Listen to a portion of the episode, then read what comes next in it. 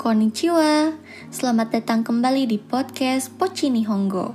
Di episode 8 ini, aku mau ngebahas bunpo yang dasar lagi nih, yaitu kalimat penunjuk keberadaan sesuatu. Atau dalam bahasa Jepangnya menggunakan pola nani-nani, ni, nani-nani. Oke, langsung aja kita bahas satu-satu ya. Nah, pola kalimat ini digunakan untuk menunjukkan keberadaan pelaku atau benda yang digerakkan oleh pelaku di tempat tersebut juga. Kita ingat-ingat lagi ya, kalau polanya yaitu nani-nani, ni, nani-nani, yang berarti di atau pada sebagai penunjuk keberadaan sesuatu. Jadi beda ya sama partikel D. Partikel ni ini untuk menunjukkan keberadaan sesuatu. Tolong dicatat ya. Aku kasih contoh langsung aja, oke? Okay? Biar teman-teman paham. Contoh pertama. No toni kakimas. Artinya, saya menulis pada buku tulis.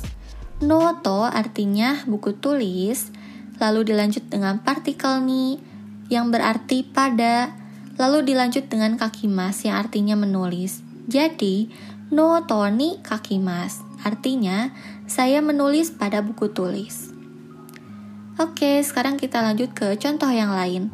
Minna yukani suarimas. Artinya, semua orang duduk di lantai.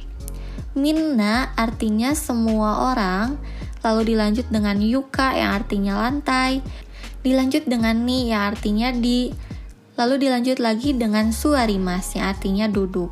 Jadi, Minna yukani suarimas. Artinya, semua orang duduk di lantai.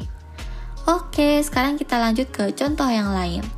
Karewa uchini imas. Artinya, dia ada di rumah. Kare artinya dia laki-laki. Dilanjut dengan partikel wa, dilanjut dengan uchi yang artinya rumah, dan dilanjut dengan ni yang artinya di, lalu dilanjut lagi dengan imas yang artinya ada. Jadi, karewa uchini imas, artinya dia ada di rumah. Oke, sekian. Semoga teman-teman udah bisa lebih paham ya. Sekarang teman-teman coba buat 1 sampai 2 contoh kalimat dari pola kalimat di episode ini. Arigato gozaimasu. Ja, matane.